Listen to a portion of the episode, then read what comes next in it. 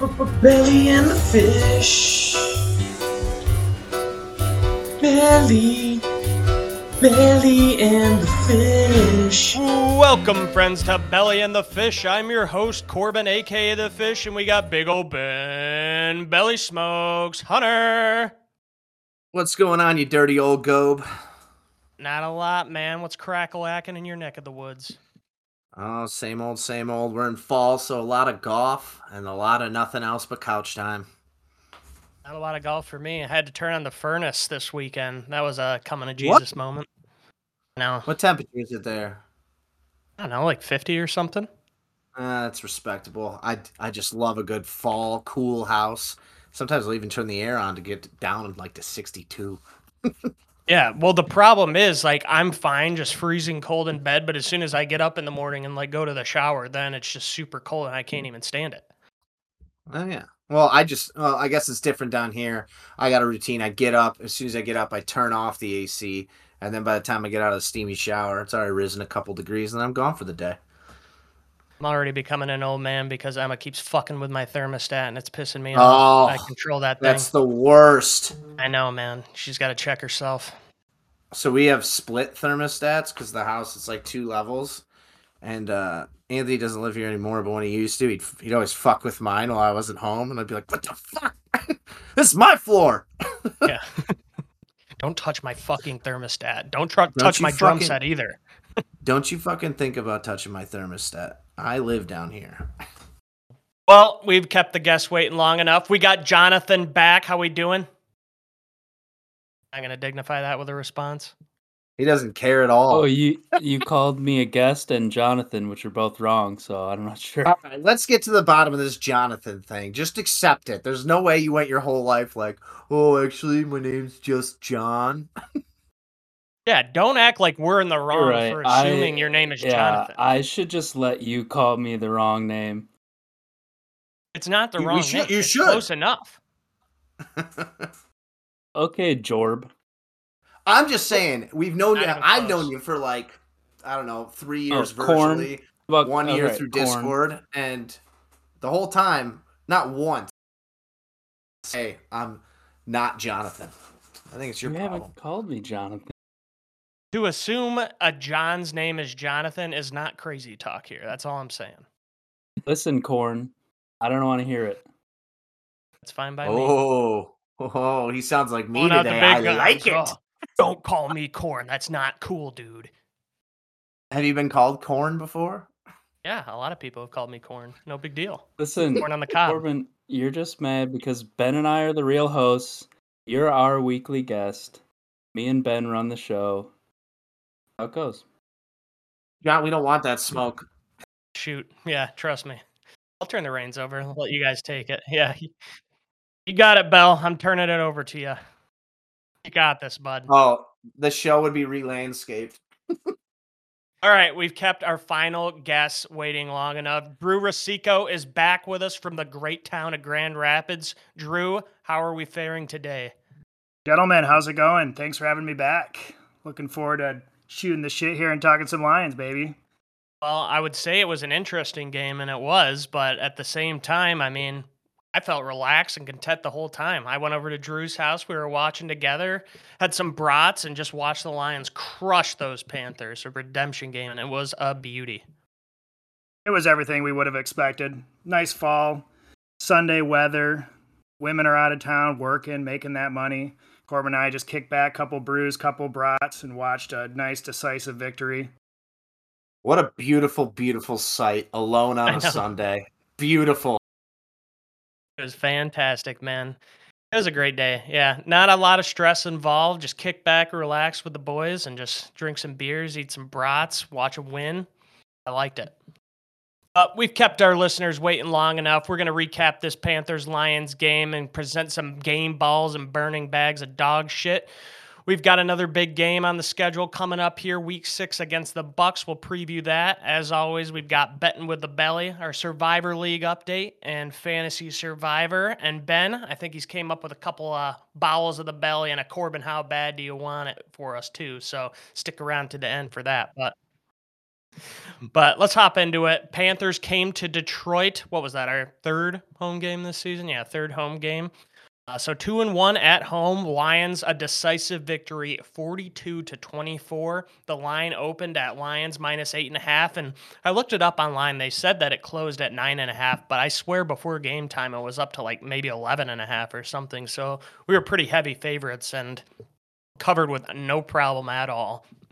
And all around, I feel like this game was just we just demolished them. I mean, we had no problem. All facets of the game, even special teams. I mean, they couldn't do shit against us. What do you guys think about the game? You know, they just uh, they did what good teams do. You know, they never uh, really gave Carolina a chance. I told you, Corbin, before the game that if we didn't win by at least ten points, I was going to be kind of disappointed. Um, and we just, you know, we made Bryce Young look like a rookie. He looks small in the pocket, which he is. Not going to knock him for being 5'10. I'm also 5'10. But when you're getting tackled by behemoths like Aidan Hutchinson, it's going to be a long day for you love how you said you weren't going to knock him right after you just knocked him. Oh, let's hop in here talking about the offense first off. But it was a pretty perfect day all around passing, running, blocking. I mean, we really dominated them offensively. Game plan, too. I mean, there was really nothing that we couldn't do against them. But we'll start with Jared Goff here. Um, I wouldn't call it a bounce back game, but it was a very nice game because he's had the past three games he's thrown an interception, which is uncharacteristic of how he's been playing these past two seasons. But no turnovers, which was nice to see. I really don't have any complaints about how he played this week. Uh, he threw some really pretty balls, including that one uh, toe tap touchdown to Josh Reynolds. Just put it up high where only he could get it and came down with the catch. So that was really nice. Um, but the run game was really the dominant force in this game. So I feel like you know, only 28 pass attempts from Jared Goff. He was 20 for 28, and there was like three or four drops in there as well. So damn near perfect and very, very efficient from him. Three touchdowns too. You love to see it. Didn't really ask him to do a whole lot. There were some trick plays in there, you know, like the double reverse flea flicker, and he just really stepped up and delivered on, you know, the the third downs and long when we really needed him to move those chains. So I was happy from Goff it's kind of just become the norm at this point. You don't really have him having those up and down weeks like we were accustomed to in the Stafford era. And if he keeps it up for this season, honestly, I mean, if, if it's two years in a row of him playing like this, he could potentially be the best quarterback that has ever played for the Lions. I don't know. We'll have to see on that. But I did think he had a great game, and there was uh, one play where I was I was watching with my buddy at the bar. His name's Andrew, and we were talking about how he's a little bit slipperier than you would expect in the pocket, and then he steps up, or he, he did a step back, step to the left, step up, step to the right, step up, delivered a strike low to only where his receiver could get it for a first down. It was just like really nice movement. Then like the next play he took a sack, which was pretty funny. Yeah. Was that the one where Brian Burns just blew through and just hit him in the back? I think so. Yeah. Yeah. He got smacked. Mm-hmm. Yeah.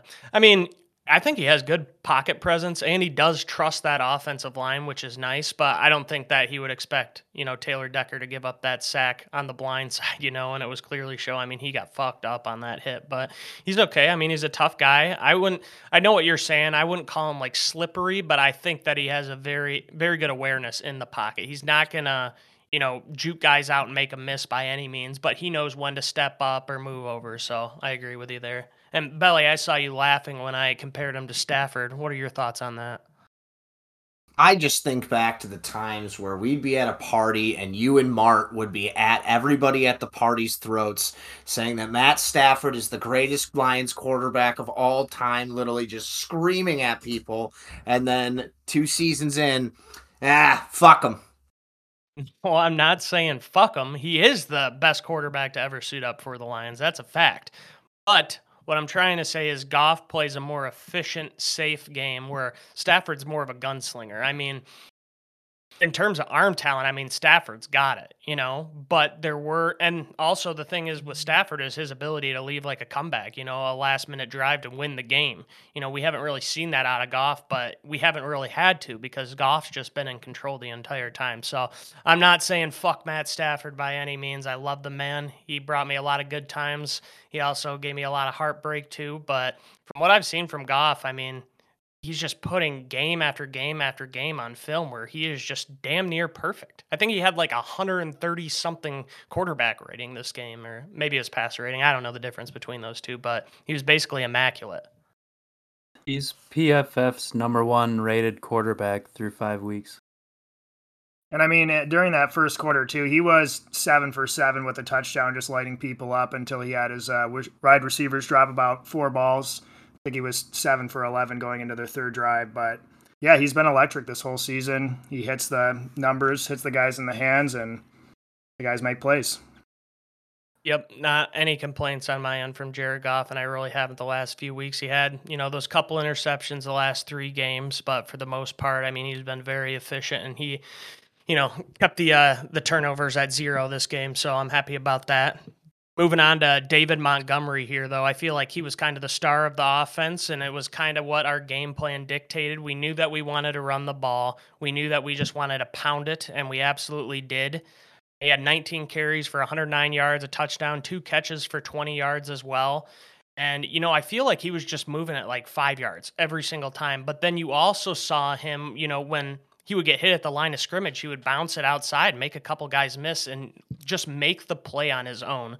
So, you know, in the past, you see these wide open lanes for him, and that's great. But you actually saw him create a little bit this time. So I was happy to see that. And he emerged healthy, which is what we which is the most important thing. Gibbs was out this game. He was a last minute addition to the injury report. He had a hamstring injury in practice, but from what Campbell has said after the game, he said that it shouldn't be serious they thought about letting him play, but they just kind of decided to hold him out just as a precaution. So I don't expect him to miss much time. And then Craig Reynolds too finally stepped up. He was getting a lot of hate in the uh, Seahawks game, I think, after uh, David Montgomery went down with that injury. But seven carries, 52 yards, and his first career touchdown. He was looking good between the tackles.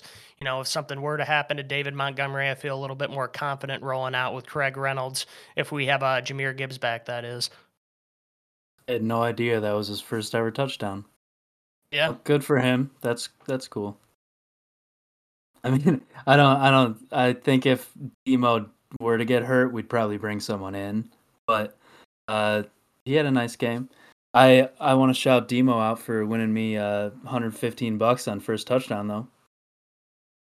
And that touchdown was great too. He showed some good breakaway speed. Just pancaked him. Jamo with the block.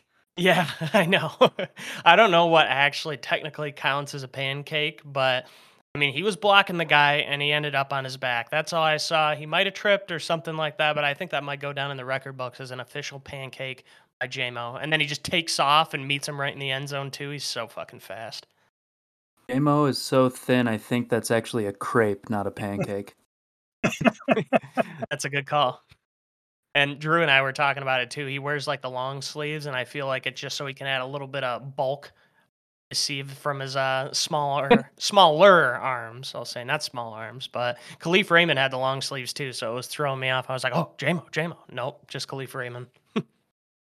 DeVonta Smith uh, took the bullets in that BMI debate for Jamo. Yeah, that's true.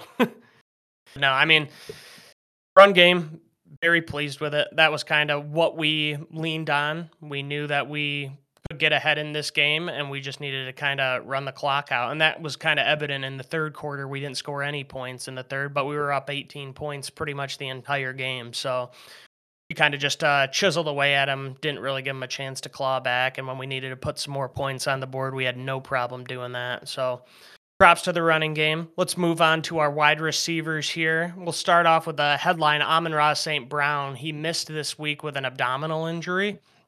I don't know. I was kind of hopeful that he would be able to push through it because, you know, he finished the week before. He was on the injury report all week. And then Thursday or Friday, it came out that he was doubtful. So I was like, oh, shit. Well, that's unfortunate. But we had a guy step up and take his place, and that is Josh Reynolds. He is actually becoming a key piece to this offense. He just is a chain mover. You know, he's so good on those intermediate throws.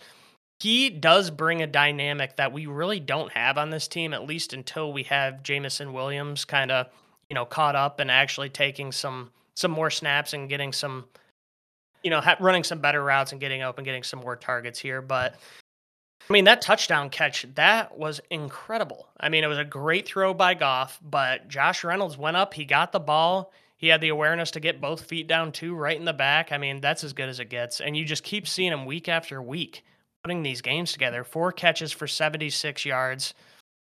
I don't know, man. I mean, he's easily the wide receiver too at this point. If we can get Jamo even on that level, I mean, that's three quality just wide receivers, and then we got Gibbs and LaPorta to go with it, and then you talk Kalif Raymond too. So I mean, we might not have you know two elite weapons just yet, but he is a solid wide receiver two or three at this point, just with it due to his chemistry with Goff. Yeah, I mean, he had he had a one drop pass, but he made up for it right away. Um, he just has like just great chemistry. Goff trusts him; he'll just throw the ball up to him, and seventy five percent of the time he brings it down. We're not going to say every time. Yeah, and I mean you're gonna have drops every now and then, you know, but it's not really a problem with him. Like Marvin Jones, I got my eye on it. Jameson Williams, I got my eye out for him. But with Josh Reynolds, Amon Ra, like they drop a pass, we move on. You know, it's not really to happen too often. I'm not saying he's the most sure-handed guy in the league by any means, but he serves his role very well for us. And he can step up in a game where, you know, we're out Amon, without Amon Ra St. Brown. So I was happy to see him continue to to thrive in this offense. And speaking of thriving, Sam LaPorta, our second round rookie sensation, he didn't get his normal share of targets this game, but he had three catches for 47 yards and two touchdowns. Belly, I know you love a nice, efficient tight end stat line. How about that one? Yeah, I have him in a couple leagues too, and everybody seems to be after him, but I'm holding that son of a bitch for the next decade. Big fan of how he's playing. Me too. But be respectful. Don't call him a son of a bitch. He's a nice guy. We need him. You got to learn how to listen to cadence and tone. That was clearly a compliment for my be- my boy. See, just wanted to clear the, the air here. Didn't want any confusion. Corbs on Corbs on cancel watch. yeah, I need a beer. but moving on here, I said that uh, that Amon Ra was the headline, but it really was Jameson Williams. He was the headline of this game. His first game back after the gambling suspension. First time we've seen him since last year. He had the ACL, then he had the gambling problems, but he is officially back for year two. And Campbell kind of said that they weren't going to use him that much. They were going to keep him on a pitch count. And it was a little bit more than I expected. I think he had 28 snaps total, but only two catches for two yards. And he did have that one drop too. So that stands out. I know he had a linebacker coming, but you could just kind of tell like he sensed that and he was like, nope, not catching that. So didn't like to see that. But on the positive side, in the run game, he was really nice on some of those blocks. It wasn't just that David Montgomery uh, touchdown run that he had. There's a couple of times where you see him locking up some of those corners, safeties. I think even linebackers a couple of times too. So. You know, he might not be the biggest guy, but he is physical. People forget he was a gunner for Alabama back in college. Yeah, that that drop was pretty rough. Uh, I think there were some betters in Vegas that were pissed because I think his his line for receiving yards for was like 19 and a half yards, and that looked like about a 20 yarder that he dropped.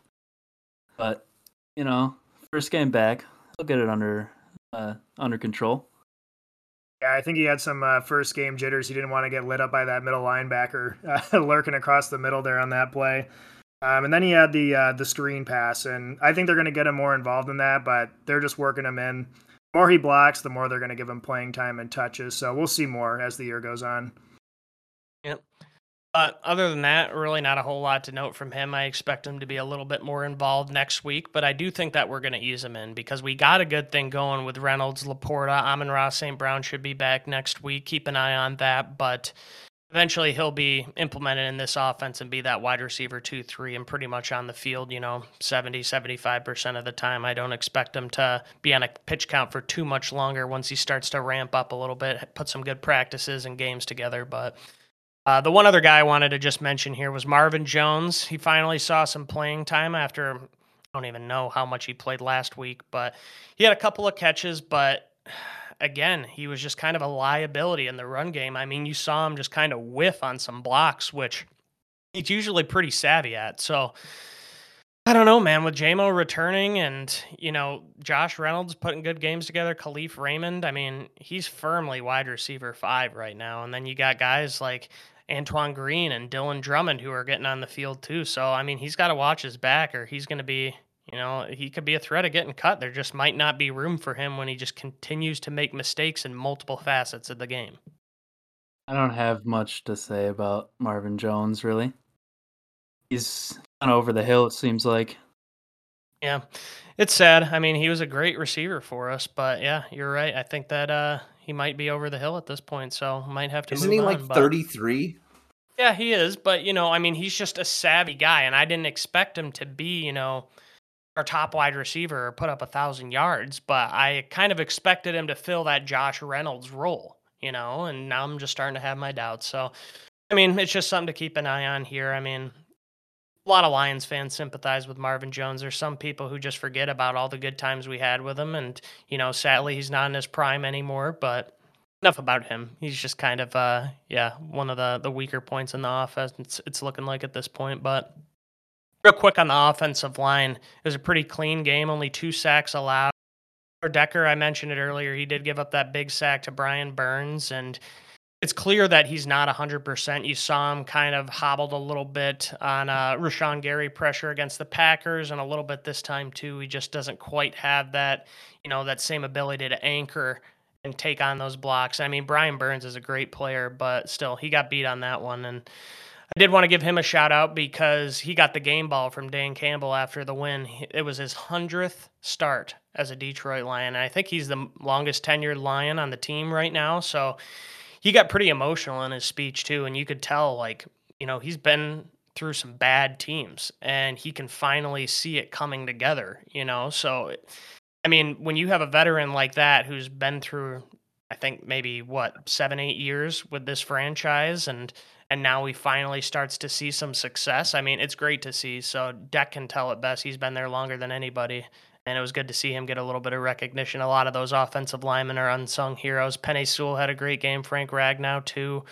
Uh, Graham Glasgow, I liked what I saw from him as well. But unfortunately, it looks like Jonah Jackson, he uh, sat out the last two plays. It was basically victory formation, but he left in a walking boot. So that's not a very good sign.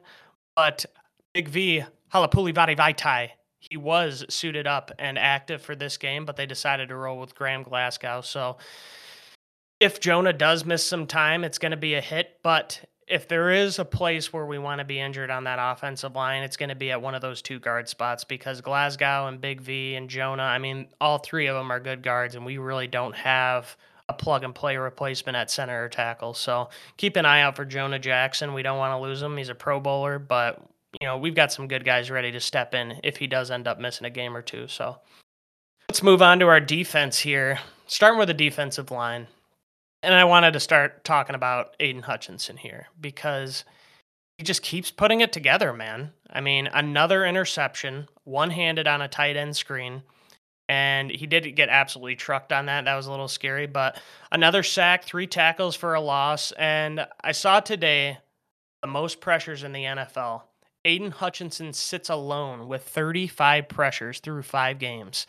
35, followed by Micah Parsons with 29, Nick Bosa with 27, TJ Watt with 27, and Maxx Crosby with 27. And I will say Maxx Crosby is playing tonight, Monday night. We're recording this, so I'm sure he's going to get a couple of pressures in there. But I mean, to have six more pressures than Micah Parsons, I mean, he's an elite company. He really is taking that next step. And I mean, I even saw too, like, I think he has, uh, uh well, I think he has more interceptions than Sauce Gardner at this point. He's a defensive lineman. I know, you know, they're not exactly targeting him or anything, but I mean, he's made some nice plays for those picks. You know, he was in the right place, right time, and that's on him. It's not just some fluke like tip ball. Like he is plucking those balls out of the air. His, his motor's just incredible, and like you said, he always puts himself in the right place at the right time. Um, he did get hit sticked, uh, but I mean, and it's hard to lift somebody that's six seven, you know, two hundred and seventy five pounds, but he's been incredible all year. I think we're looking at you know one of the top five edge rushers in the game, which gives the whole line a big boost. Yeah, that that interception was sick. It's incredible. He has uh half as many sacks as he did last season already. At four and a half sacks. So on pace for like what like 16, 17? yeah and that's fine by me. I mean, I, I'm not saying that he's going to break the record or anything, have 20 something plus sacks in a season, but it's not just in the pass game and putting pressure on the quarterback. I mean, he's a beast in the run game, too.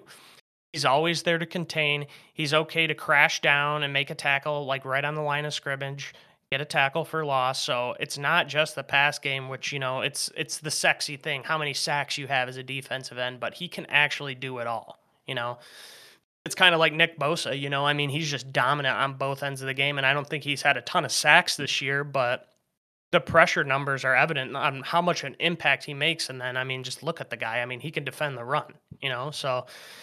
Yeah, Hutch just keeps on stringing these games together. He is who I watch. Like it's hard to watch anybody else on defense when you got Aidan Hutchinson. I'm always watching him, and it's so fun to watch because he gets so close every single time, and he's just got to keep stringing these games together. I mean, he is the the biggest piece on that defense, and you can see his impact almost on every single play. He's a game wrecker, and nobody's really had an answer for him. I think he could take on pretty much any tackle, any offensive lineman in the NFL. Uh, some other guys on the offensive line, we had Alim McNeill, who just keeps stringing some games together too. After the first couple of weeks, you know, I said he was a little quiet, but I have to shut the fuck up and just give him credit because he just seems to be in on every single play. You know, he's not an elite uh, pass rusher like an Aaron Donald or anything like that, but I mean, he just stuffs the run. He just can take on double teams, shed them, push them back into the running back, and then, you know, maybe someone else is cleaning up and making the tackle but you see him in there every single play. And I mean, the Panthers, they couldn't really run the ball. I mean, their running backs, um, Miles Sanders and Chuba Hubbard, they really couldn't get much going. Laviska Shenault was a little bit tough for us to defend. He had some gadgety kind of plays, some end arounds that we had some difficulty stopping, but nothing that was super concerning there. I was really happy with the defensive line's performance. And then Moving on to linebackers, Alex Anzalone leading the team again in tackles, pretty much played the entire game, and he just stepped up the first quarter of the season, man. I mean, last year, you know, you never really knew what you were going to get, and he still has some plays where it's like, ah, gotta have that one, but there's just so much more good than there is bad. He's flying around, he's making impact in the pass game, rushing the passer.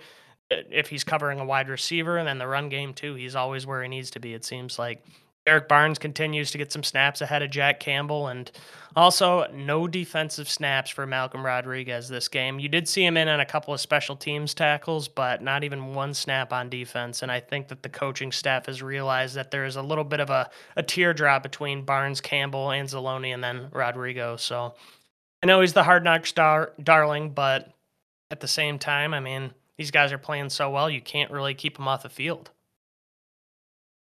Let's talk about the defensive backs here because we had another great game, some highs and some lows, but we'll start with the highs. Jerry Jacobs with another interception. I feel like whenever we knock one of these guys, Jerry was kind of the recipient from a lot of us for the game, burning bag of dog shit a couple of weeks in a row. But two interceptions last week and another pick this week, and this one was an amazing catch. I mean, he was kind of in the flat he read Bryce Young's eyes. He drops back and he actually extended to make a nice catch to pick up the ball. Uh, Cam Sutton just steady locking guys down. You don't really see him much. He's kind of that unsung hero. I saw him get beat like maybe once or twice, but it wasn't anything significant. You know, you're going to get a pass caught on you every now and then, but for the most part, he's right there with them. So I'm pretty confident with him versus any receiver in the NFL at this point. I mean, you know, we haven't gone against Justin Jefferson or anything like that yet, but we have played some good receivers and they haven't exactly, you know, gotten the best of us. I mean, he's looking very nice. And I know the Panthers don't have the best receiver core, but they've got some good, steady guys. They were kind of passing the ball all over the place, and you didn't really see Sutton involved on any of those big plays. So, uh, Brian Branch, he was out this week, but Will Harris filled in for him very nice. He had the second uh, most tackles on the team with nine. And then Kirby and Tracy Walker, I mean, they didn't really do much in the pass game, but at the same time, they weren't really tested deep that much. Uh, you saw him in there for a couple of tackles as well, so that was nice to see. Kirby's back as well after missing the last week or two, so it's good to see him back in the lineup.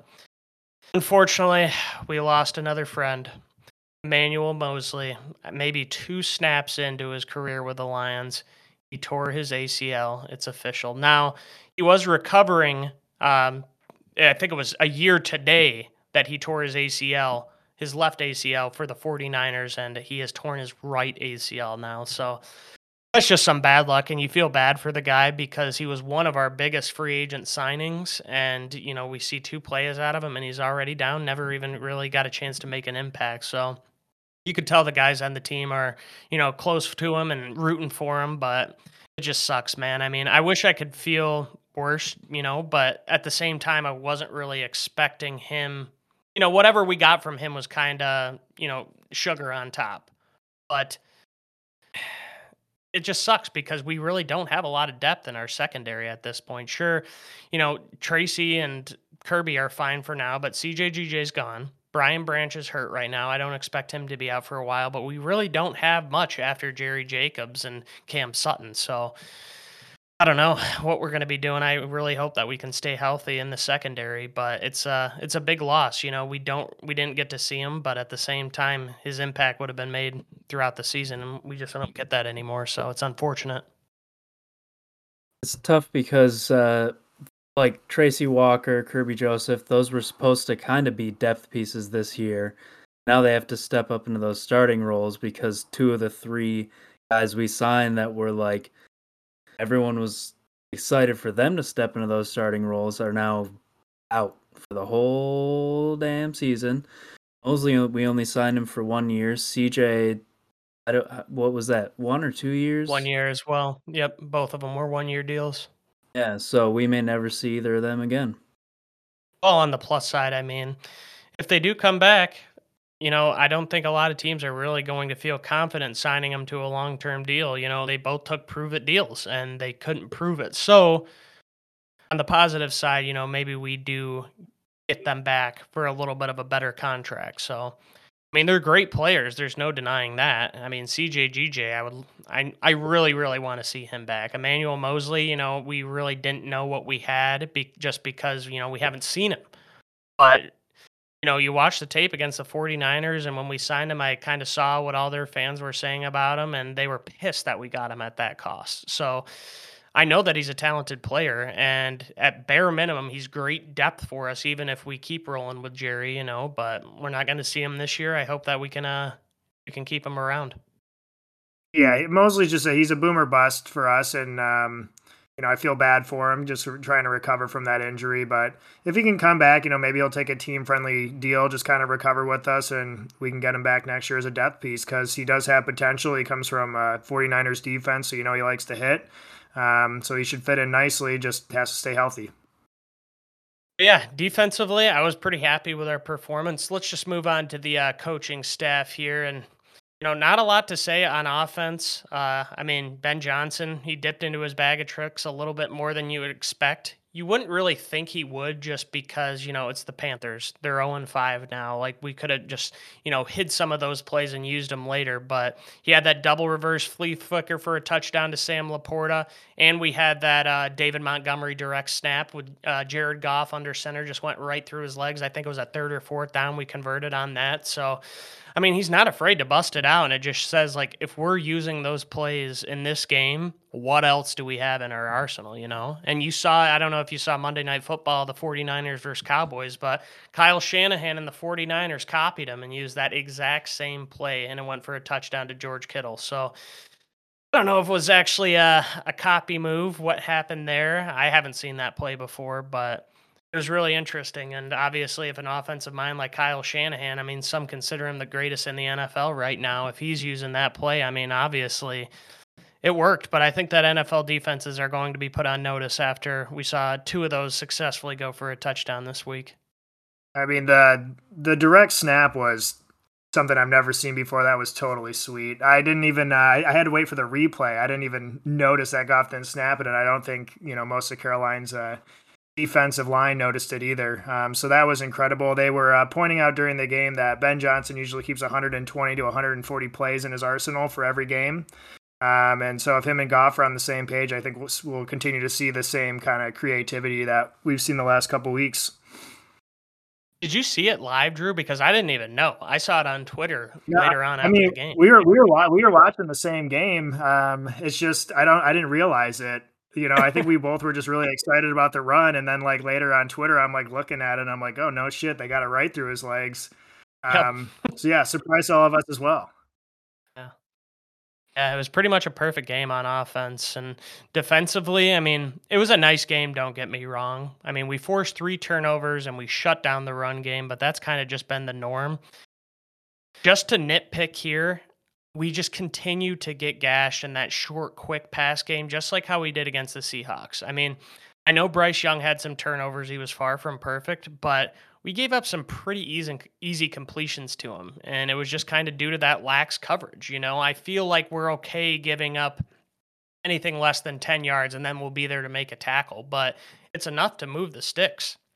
Bryce Young was spreading it around to a bunch of different receivers. Hurst, Mingo, Thielen, DJ Chark had a couple too. So we really didn't have an answer for that short passing game. And the Seahawks proved it. I mean, that is a recipe to beat us. And a lot of it was in garbage time, you know, but at the same time, if we're putting up 24 points and allowing almost 350 yards against a rookie quarterback, it's it's not a good look, you know. I think I feel like we haven't had an absolute dominant defensive performance. Like Packers first half, obviously we just destroyed them. But in the second half, I mean, we let them come back a little bit. So it is a little scary and it's something to keep an eye on. I think that some offensive coordinators are going to see that's the model to beat us. Those short, quick passes, if you can get a good run game going and, you know, a high efficient passing game, a quarterback who's a little bit better than Bryce Young could get the job done. So I think that Aaron Glenn's got to scout that and do something about it because this is not the first time. And, you know, luckily it was against a bad team. And maybe that was kind of our game plan in the second half. You know, bend, don't break, don't give up those big plays. But I didn't like to see Bryce Young having that good of a game after he's kind of just stunk the past couple of weeks so far to start his career.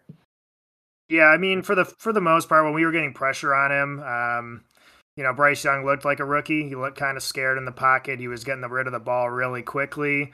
But I do agree, and I think you know we've seen it for the last couple of games. We kind of have like a halftime, third quarter stall action that happens, and I don't know if you know we're just content with the little lead we have, but um, I'd like to just see you know Aaron Glenn just continue to turn up the defense. You know, starting right in the third quarter, and just you know put your foot down now. Don't wait for the fourth quarter to bury them it can come back and bite us. So it's just something to keep an eye on. I was happy with the defensive performance. And like I said, most of their yards, most of their points came in garbage time, but you want to see a domination in that, you know? So, but last but not least, Dan Campbell. I mean, other than that one challenge to start the game, I mean, it was a, it was pretty clearly a catch. He threw a challenge on that really early, lost a timeout on it. In the grand scheme of things, not a big deal, but I feel like he's not the best at challenging. I don't know if somebody upstairs is telling him to throw the challenge flag or what, but there's been a couple of times where it's like pretty clear after one replay, like you gotta just let it ride. But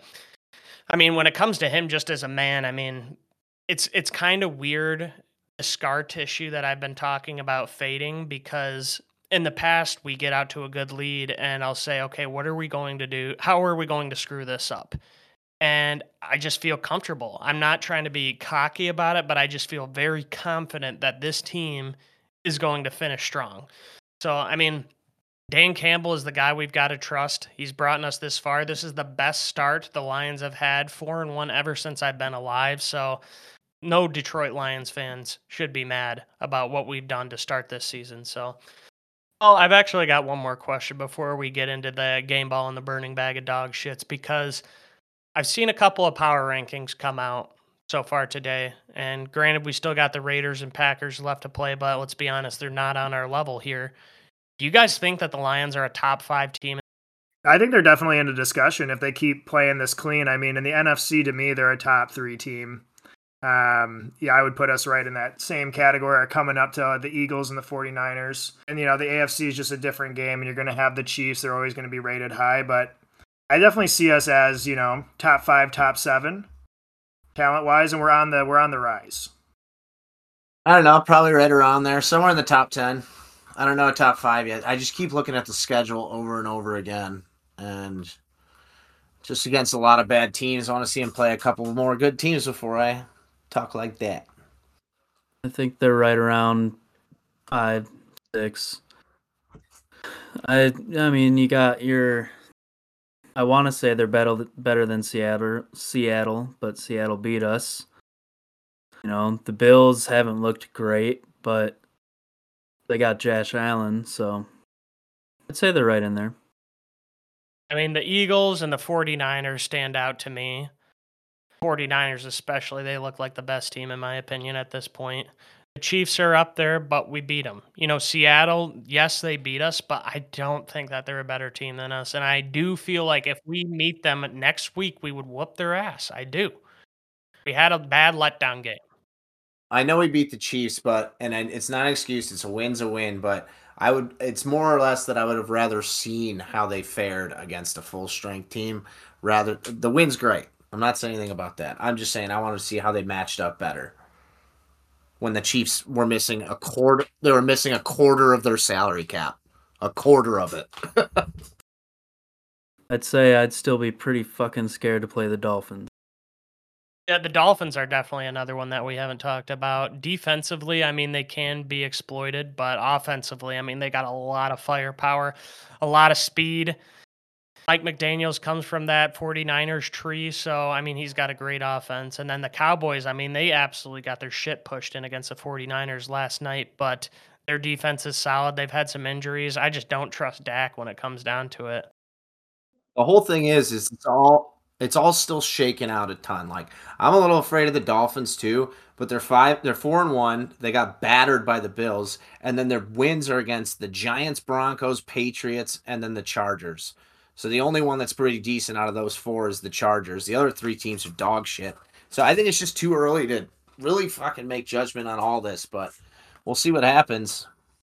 And I will say too, like all of our wins have been quality wins. Like the Falcons were what two and one when we met them, you know. And I get it, like they've come down to earth a little bit.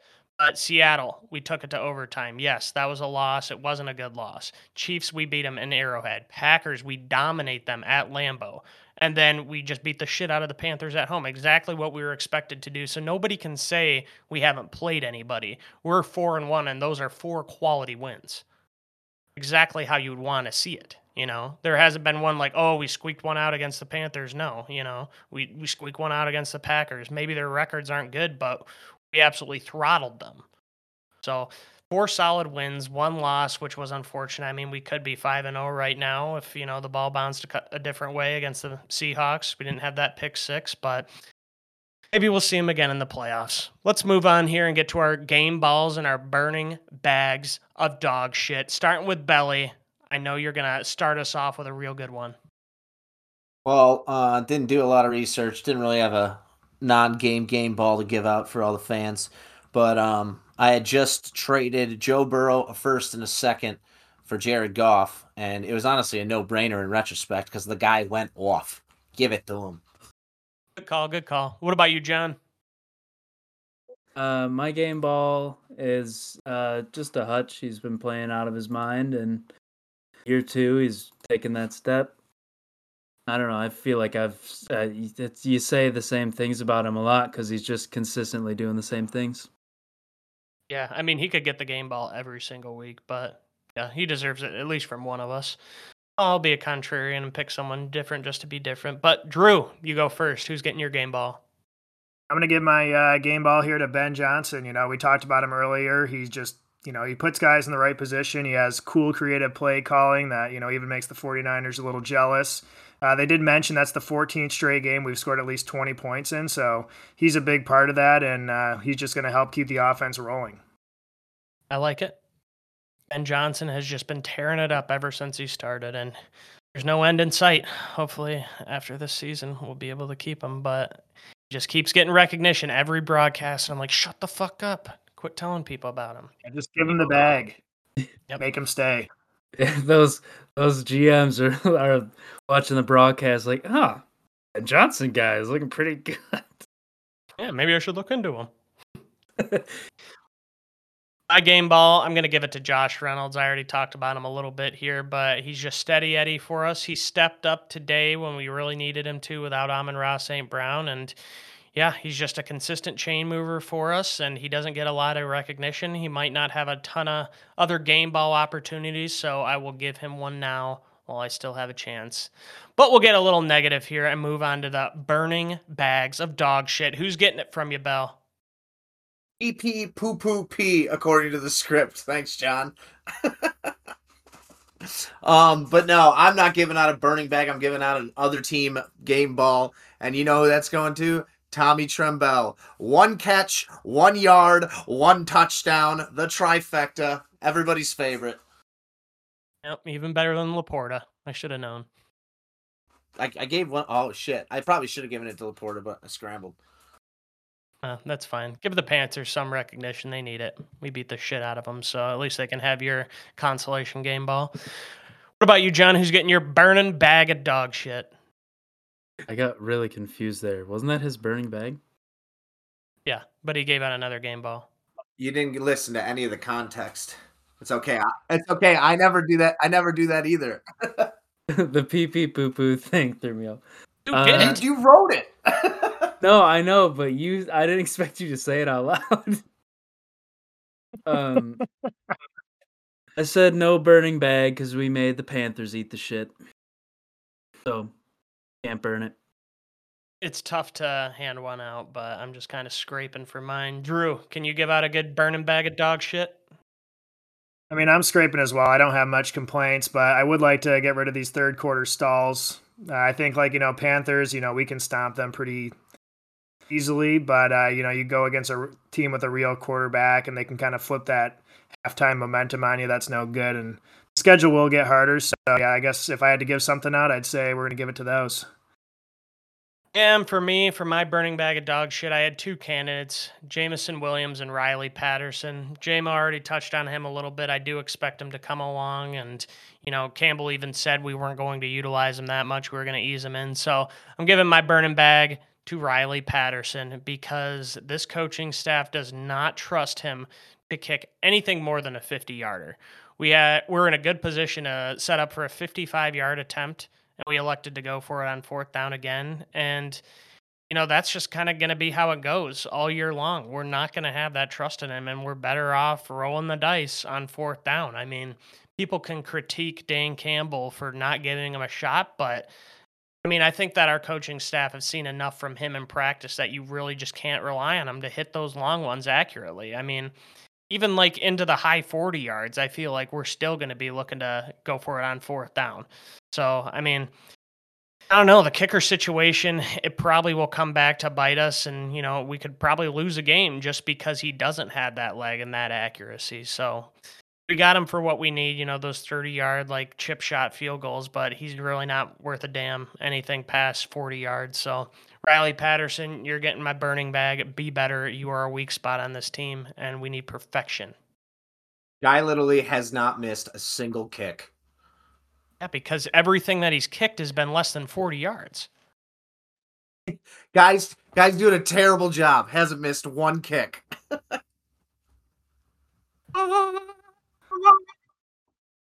Popeyes. Oh, dude, I Oh. I, I don't even want to look at I don't even want to look at Popeyes Oh because my I ate God. I ate three chicken sandwiches and almost a whole twenty piece popcorn chicken yesterday. Man, in one I'm one sitting. hungry. Oh no, I still got the uh I still got the Popeyes, so uh the 20 chicken nuggets. I got some of those left, so that's definitely dinner tonight. But then I got to get away from Popeyes for a bit. Oh, man. You got to I respect the Popeyes candies. meal prep strategy. The Popeyes meal God. prep. You you got you gotta respect it. Oh, my girl's got some uh some favor coming her way. Have you ever had the blackened ranch from Popeyes? It's an elite. Yeah, I had it yesterday. Okay. No, it fucking sucks. I had it yesterday. Mm. I hated it. You're so wrong, dude. I will say the uh, the red beans and rice are just constantly overlooked at Popeyes. It's something everybody needs to get. Better than the mashed potatoes. Throw it on your sandwich. It's worth it. Cajun fries, those are tough to turn down. Corbin, you last week uh, agreed to eat turkey one a day forever. Have you heard of the Popeyes turkey?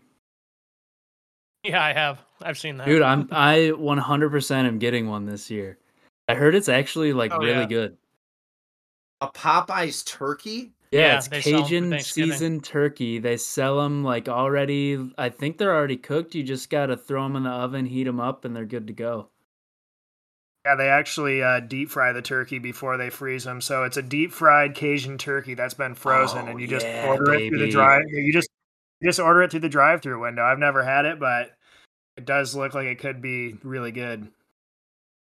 Get me that for my uh, Corbin. How bad do you want it? Challenge a nice Cajun turkey. I'll eat that easy.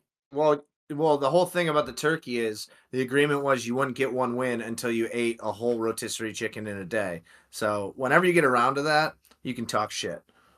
Oh, a whole rotisserie chicken. That's easy. I'll do it in one sitting. Yeah, Anyways, we'll that's move easy. It's got to be four pounds, just so you get a taste of what it's like to do that every day. on. That's fine by me. Bring it. Let's move on from this game, though. Another feather in our cap. Easy win, but it was. Next week, not going to be so easy. The Lions are going down to Tampa to take on the Buccaneers Sunday, October 15th at 4:25 p.m. Be there or be square.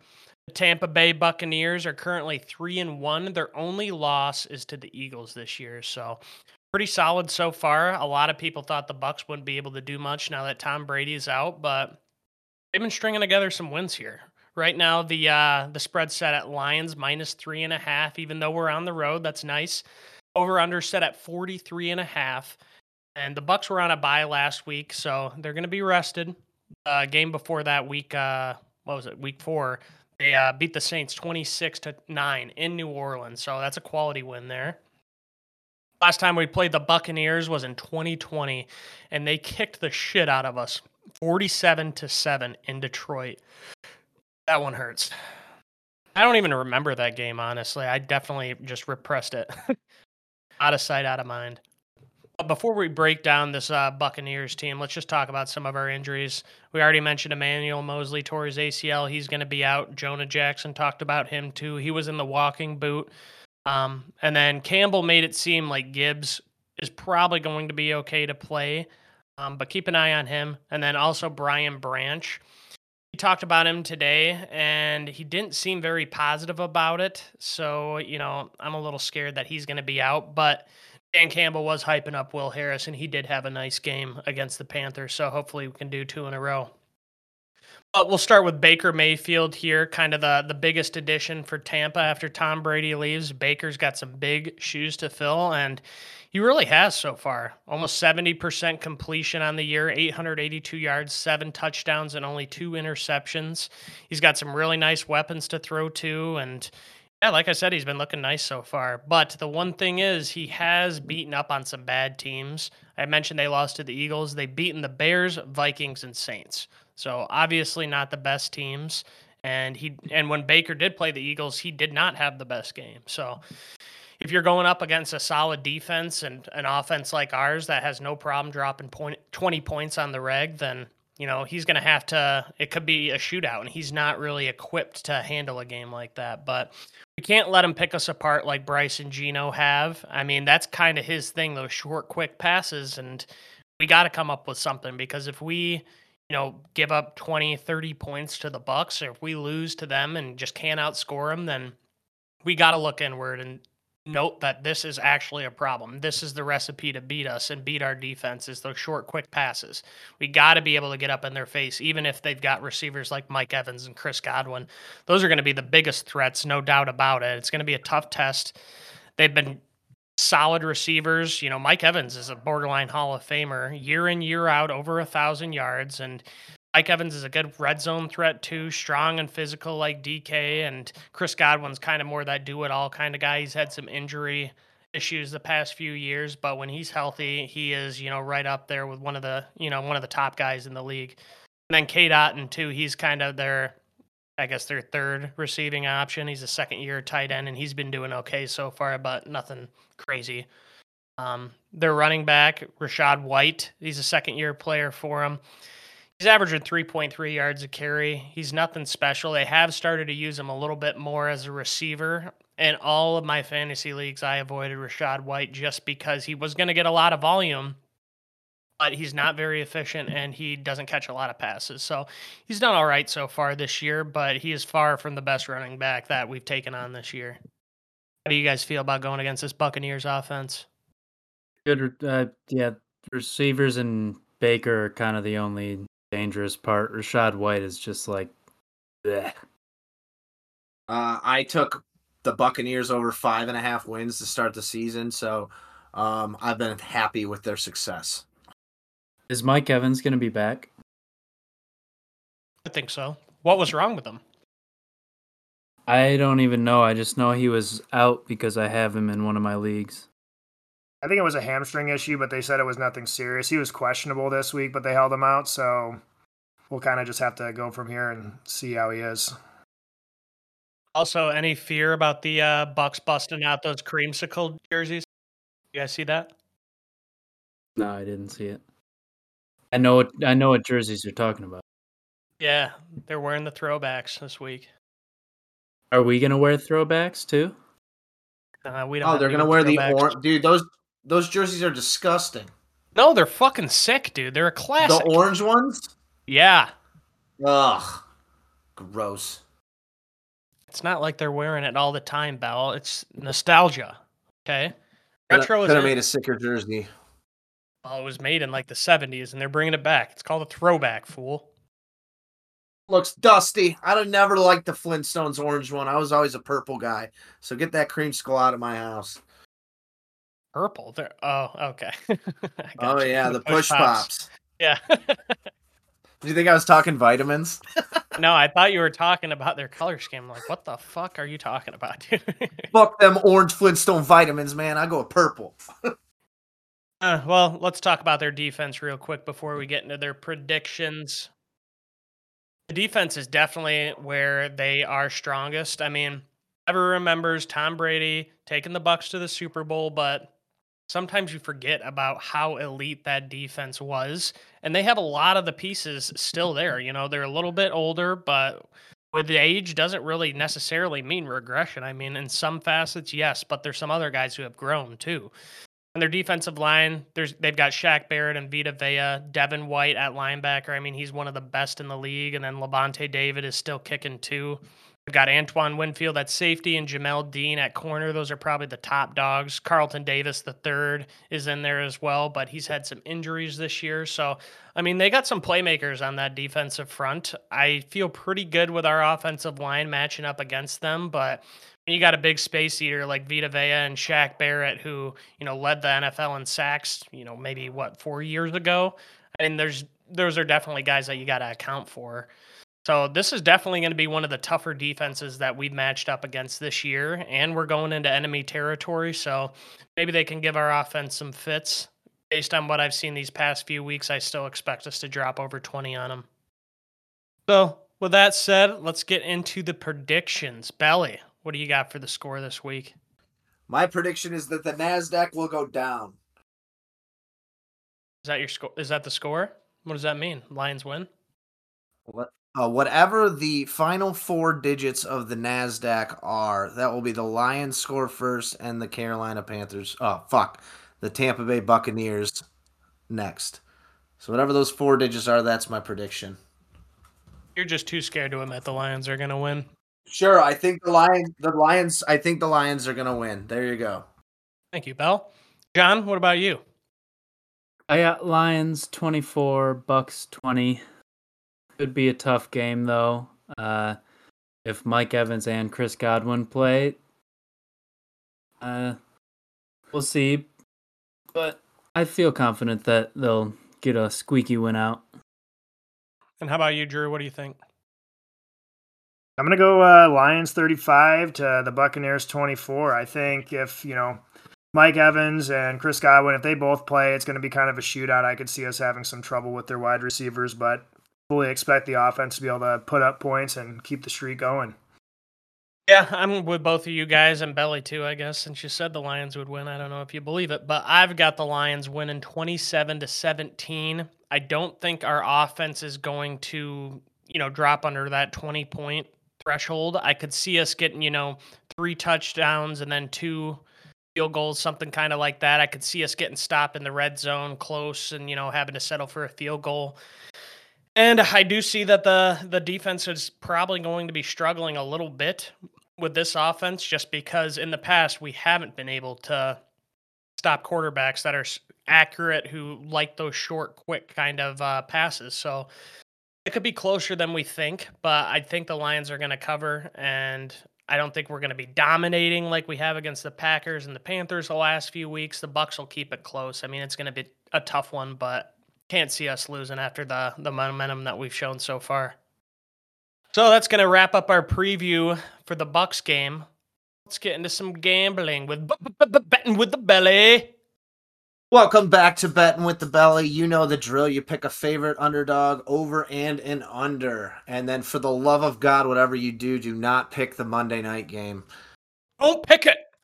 As we know, the punishment nine hot dogs, nine beers, nine innings, and I am trending towards it after last week. But first, let's go to Corbin, who went two and two.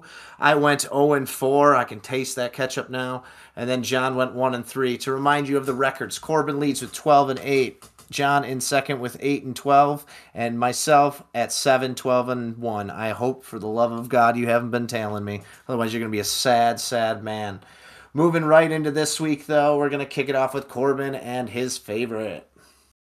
Good timing. I just finished my Popeyes tender. My favorite this week is going to the 49ers. They are five point favorites, traveling to Cleveland to take on the Browns. Browns are coming off a bye. Their defense has looked great. But the Cowboys defense looked good too, and the 49ers had absolutely no issue with them. I think the 49ers are the best team in the NFL right now, and uh, just be a five point favorite, I feel like it's a little low. So give me San Francisco. That line is scary looking good. I feel like that's going to be a trap game for some reason that Vegas knows and I don't. Um, but I like that line. Moving on to myself, I got the Chiefs minus 10.5 against the Broncos. The Broncos have just been a dumpster fire, and the Chiefs, well, they still got Patty Mahomes and Travis Kelce. John, who do you got this week for your favorite? Same as Corbin. Uh, when I saw that 49ers were only giving five points, I I was kind of like, is somebody hurt that I don't know about? But I don't know. I like the line, so I'm gonna ride it. I agree with you. I do not hate it. And Drew, what do you got for us to wrap up the favorites? Favorite this week is going to be the Eagles at the Jets. Uh, the Jets needed a really sloppy Broncos game to uh, pull out that one, and we know how bad the Broncos are. So I think the uh, Eagles should take care of that one handedly. They're favored by six points, so that's my favorite for the week. That was a sloppy steak. The Eagles are a solid bunch, but Breece Hall is emerging. But I still think the Eagles will pound them. Moving on to the Dukes. Corbin, uh, looks like you got a nice friendly dog this week. Yeah, Belly. I thought that I would appease you with that one. I'm taking the Titans plus three and a half against the Ravens. It's in Nashville. Titans have picked it up a little bit. They look like trash to start the season, but you've seen them bounce back a little bit. They did lose this week, didn't they? Who they play, Bell? Was it the The Colts. Yeah, and they lost, right? Oh yeah, they lost. It just it was not they're not a good team. they're probably going to trade Derrick Henry at the deadline at this point, but the Ravens have also been trash as well for some reason. I don't know what's going on with that offense. Um, good luck on the line. I never know what to expect with the Titans. They make no sense. Uh, moving on to my dog, though, um, I'm taking the Seahawks plus three against the Bengals. Seahawks have been playing pretty well, and Joe Burrow did play well against the Cardinals, but takes more than one game to get some data. So I'm going to see if Joey's really back, and I'm going to take the Seahawks plus three. Johnny boy, who do you got? Uh, my dog, I got Commanders plus two and a half at the Falcons. I think the Falcons are a fraud, and I think the Commanders are always kind of a tough beat. So, uh, yeah, I think uh, you know Vladimir Putin and his commies are coming this week. Guy's addicted to looking up facts about the Cold War. He had to take the commies. Drew. Drew, take it away for the underdog. My dog this week is going to be the Titans at the Ravens as well. This is actually being played in uh, London. I heard the Ravens took off early this morning, so they're gonna have too much time. I always fuck that up. Dick home you know, Those game. internet series are hard, man. Uh, but yeah, give me the Titans. It's a game that Mike Vrabel will just get them all hyped for, and then they'll go back to being mediocre. Hey, that's what should have been my burning bag. The fact that they don't have enough four o'clock games anymore. This London game isn't even a good thing. I know. And I kind of like having the morning where, like, I love football, but I want it all in one. I'd rather have an extra game on red zone at four o'clock than having to give up, you know, my nine to noon and then, oh, I just got an hour until I just watch football for another 10 hours, you know? So get Like, rid of the London I games. just- I don't. Maybe on like a Friday morning. That's about the only time I'd be okay with it. But the fact of the matter is, is that they don't put enough games in the four o'clock slot. Like towards the end of the season, there's like twelve games in the one o'clock, and then every once in a while you get like two in the four o'clock slot. I'm like sick. Red zone's the same as just having two TVs. Yeah, I'm with you. I've always fucked up that. Now I got to think about how the Titans are going to travel, how the Ravens are going to travel. Ravens get the benefit of one hour in Eastern Hey, time. hey, hey! You're done with your part. Um, after that, great pick, John. Going on to Drew with his underdog, or do we already do that? You just did it. All right, perfect. That was Dude, a I'm great. idiot. you dead? That was a Damn, great. That was a great spot there, Drew. I'm very proud of your pick and picking the Titans. Going on to the over. I wonder what Corbin's going to talk about for this one. I'm taking the Lions Bucs over 43 and a half. I do think that the Bucs defense is going to test us, but the Lions have not had any issues putting up points so far this year.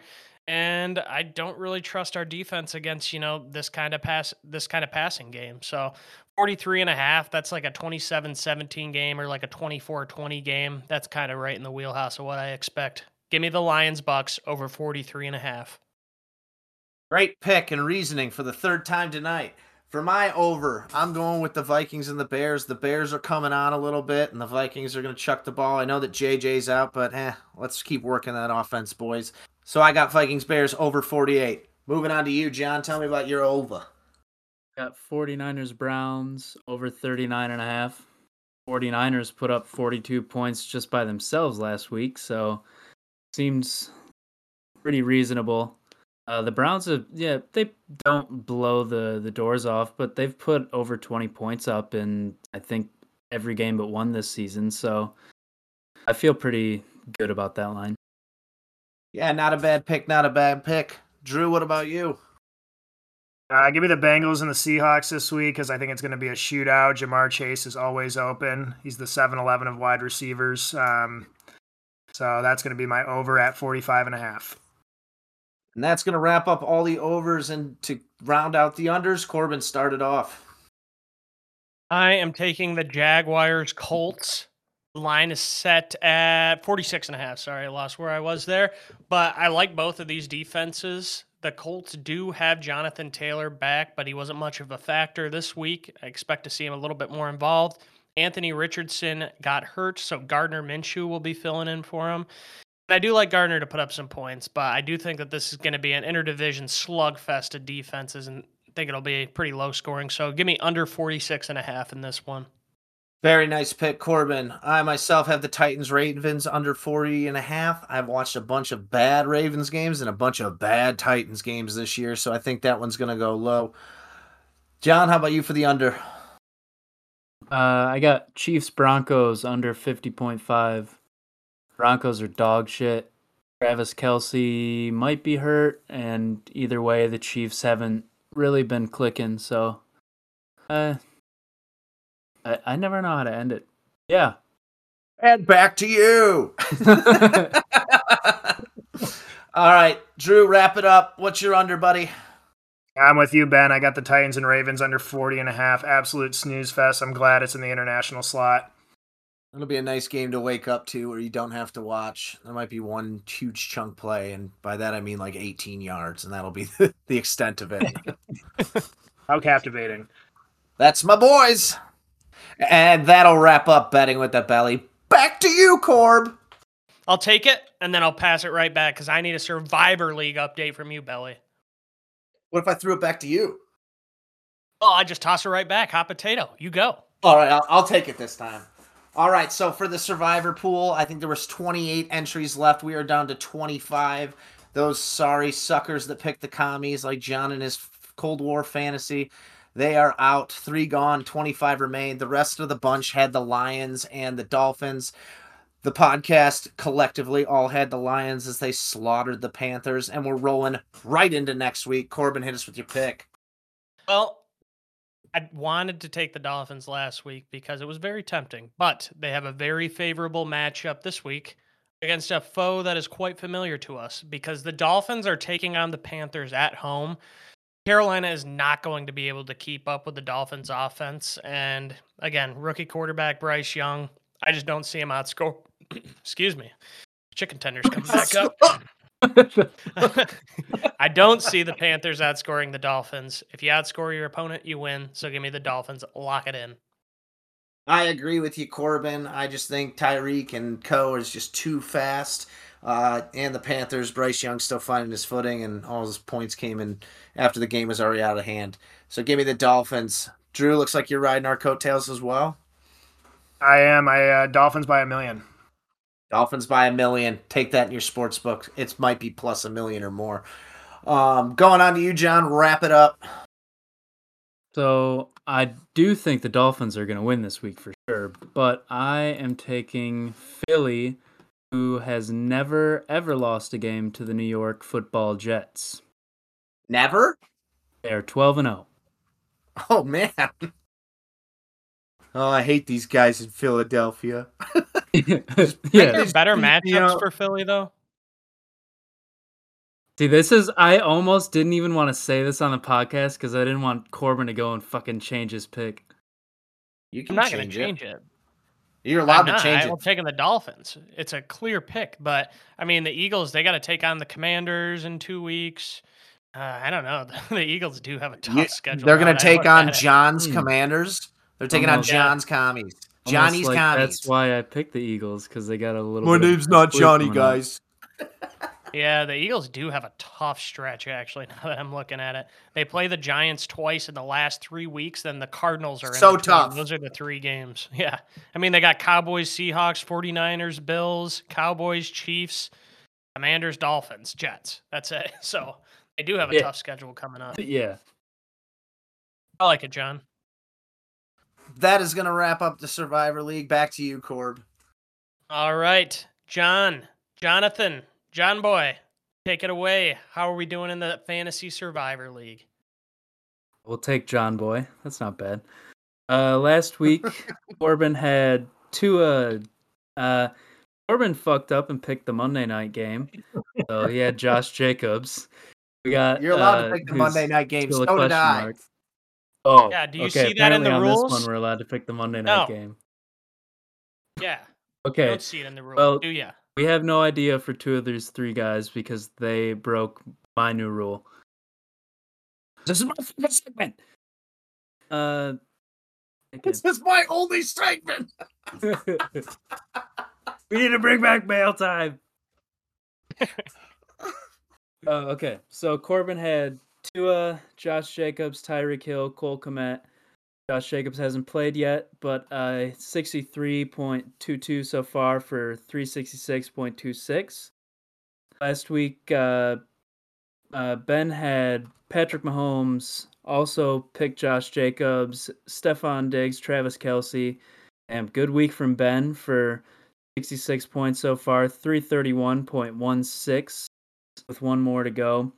So I unfortunately had a rough week last week. I had uh, Lamar Jackson, David Montgomery, Garrett Wilson, and Zach Ertz for 48 points, bring me up to 353.56, and I unfortunately do not have Josh Jacobs still going tonight. So uh, we'll see. How about for this week, Corbin? Feeling confident in anyone? Yeah, this week I'm taking Justin Fields, taking on the Minnesota Vikings at home.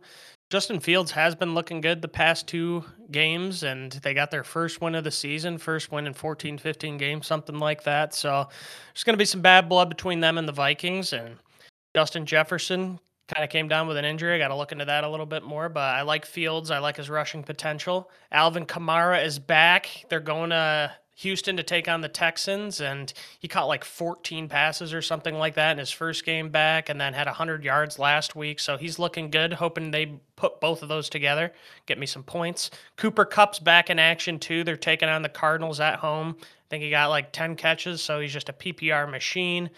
Want to get him before he gets hurt.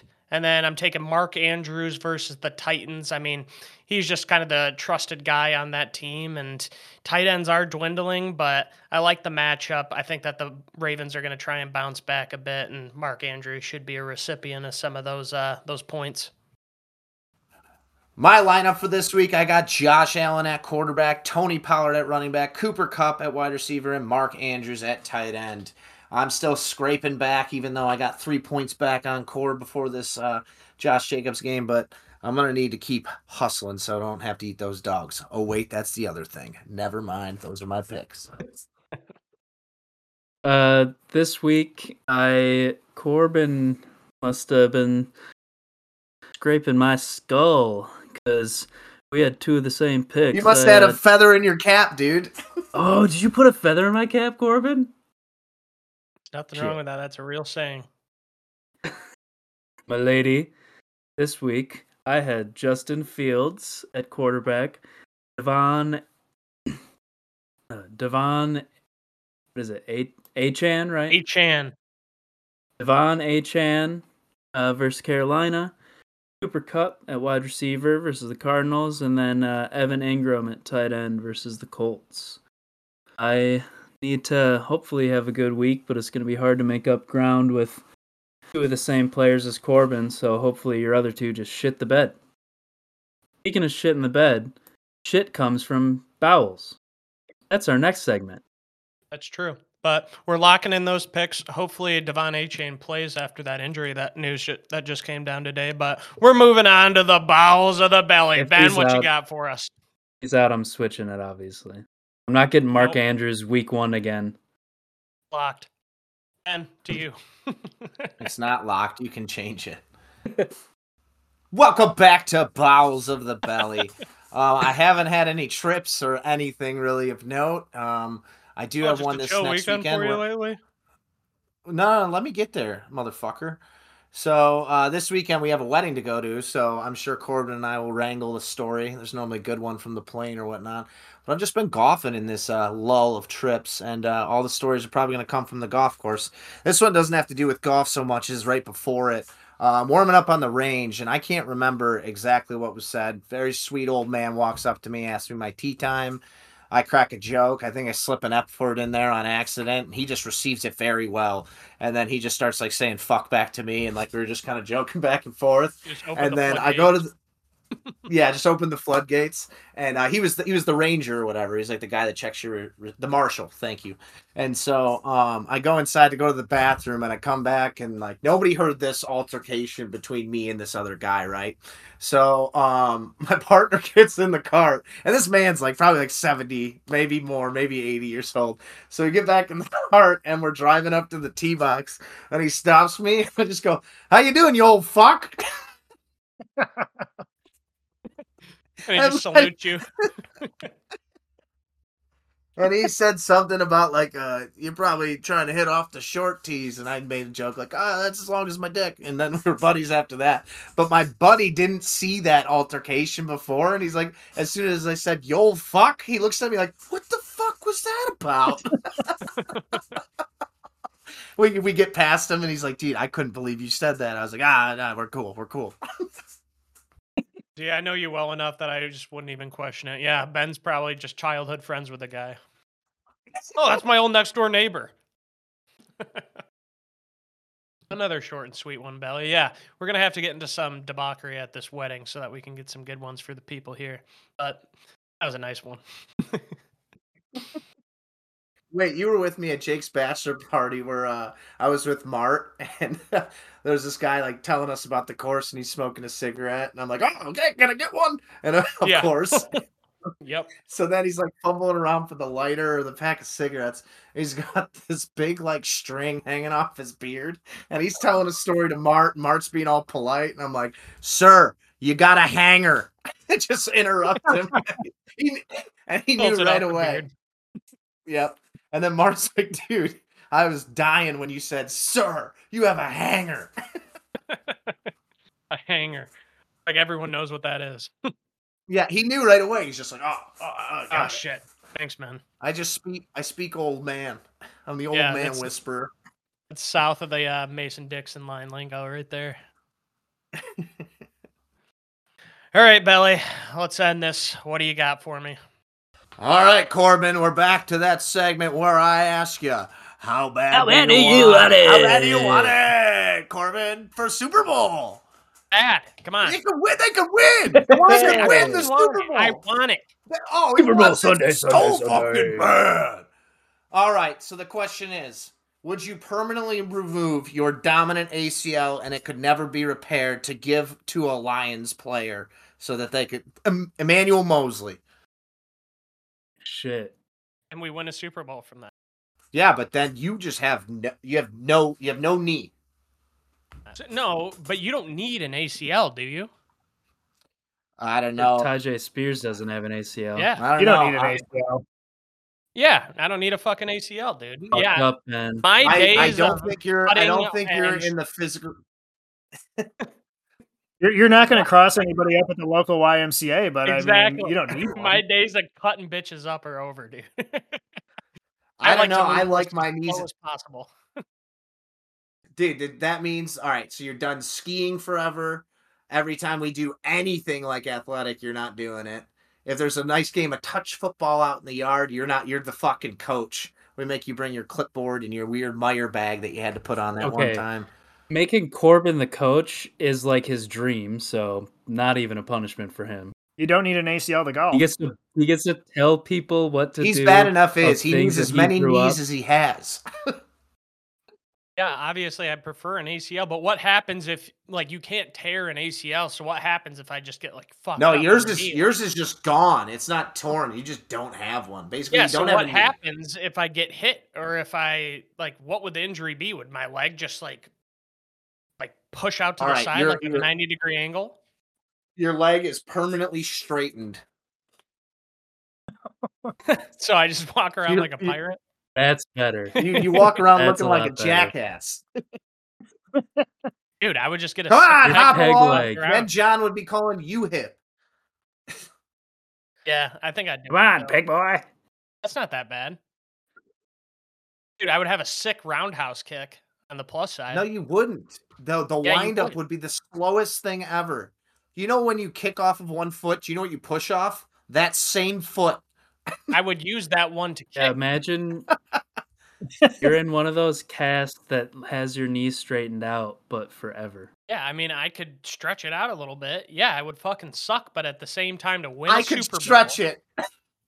Yeah, you would be really fucking flexible. I could stretch it out. You val- you value a Super Bowl over your general health. It's not my general health. It's not like I'm getting a disease. you think you're Just burning off a bunch of calories with that leg? no, but I have a pretty Boom, good that metabolism. too. I don't like running Oh, you got- anyways. It would be a blessing in disguise. Corbin's Yeah, going to get stuck just using the uh, the hand bicycle at the gym. Yeah, exactly. I get the hand bike. He's like waiting for the 85 year old lady to get off it. Hey, hey, hey! How much longer are you gonna be? Yeah, I've been here since six, honey. Can I work in? She's got her Yeah, bingo arms one. just flapping, and you're just catching a breeze off those bingo. I'd just be really good at standing, you know? Like I would ha- just have like permanent lock legs. I don't know. There's got to be some advantages. I can't think of it now, but there's got to be it's not all bad. Just think about it. Like I would have a nice excuse to just kick my feet out on the couch and relax. I wouldn't be able to sit with like bent knees. This this segment is just for you to tote your willpower, so spin it whatever way you want. Well, let's see how hard it is to walk with just a straight leg.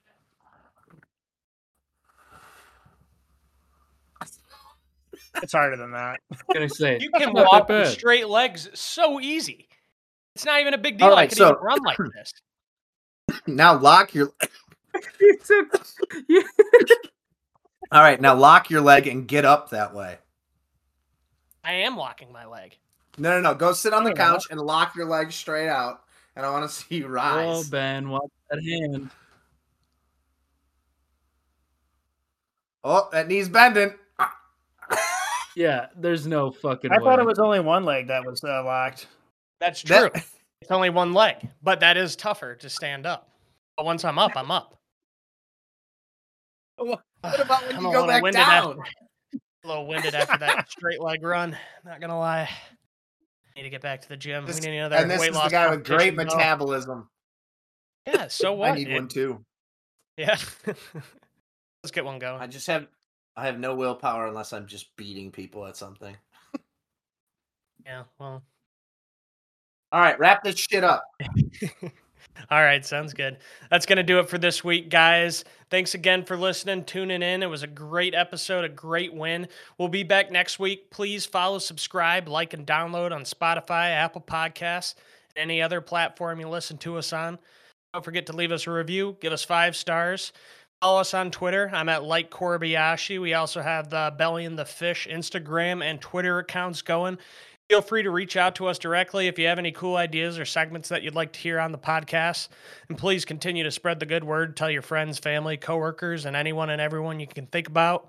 We appreciate the love and support, guys. Yeah, thanks for coming on. Thank you, Drew, and our favorite guest in the world, Jonathan. Jonathan. That was a good time, boys. Jonathan the Jonathan. guest. I will back again, and he's telling will us murder that all of he's you our friend. Drew. It's Jonathan. Thanks, Jonathan. Drew, you're safe. And Drew, Ben and Corbin. thanks if for they show on. up dead tomorrow, Thanks, boys. it was me. Well, while you're at it, if you could just if you could just take Corbin's knee out for us. Don't kill him right away. Let him Yeah. hobble around for a little I'm gonna bit. Tonya or, or uh, Nancy Kerrigan you Oh, pipe down, I mean, you could have went with Tonya. Same thing. Down. I'm gonna use a pipe to hit your knee. Boom, done. No knee. And then he's like, "Oh yeah, I'm, I'm super great at going upstairs now, guys. I figured it out. I'm the fastest one at going upstairs. Oh, one I really would have liked to watch you go up those stairs. Well, I could figure it out. Oh yeah, because I, I'm I can do anything for a Lions Super Bowl. I would. All right, then eat the fucking chicken. And with that said,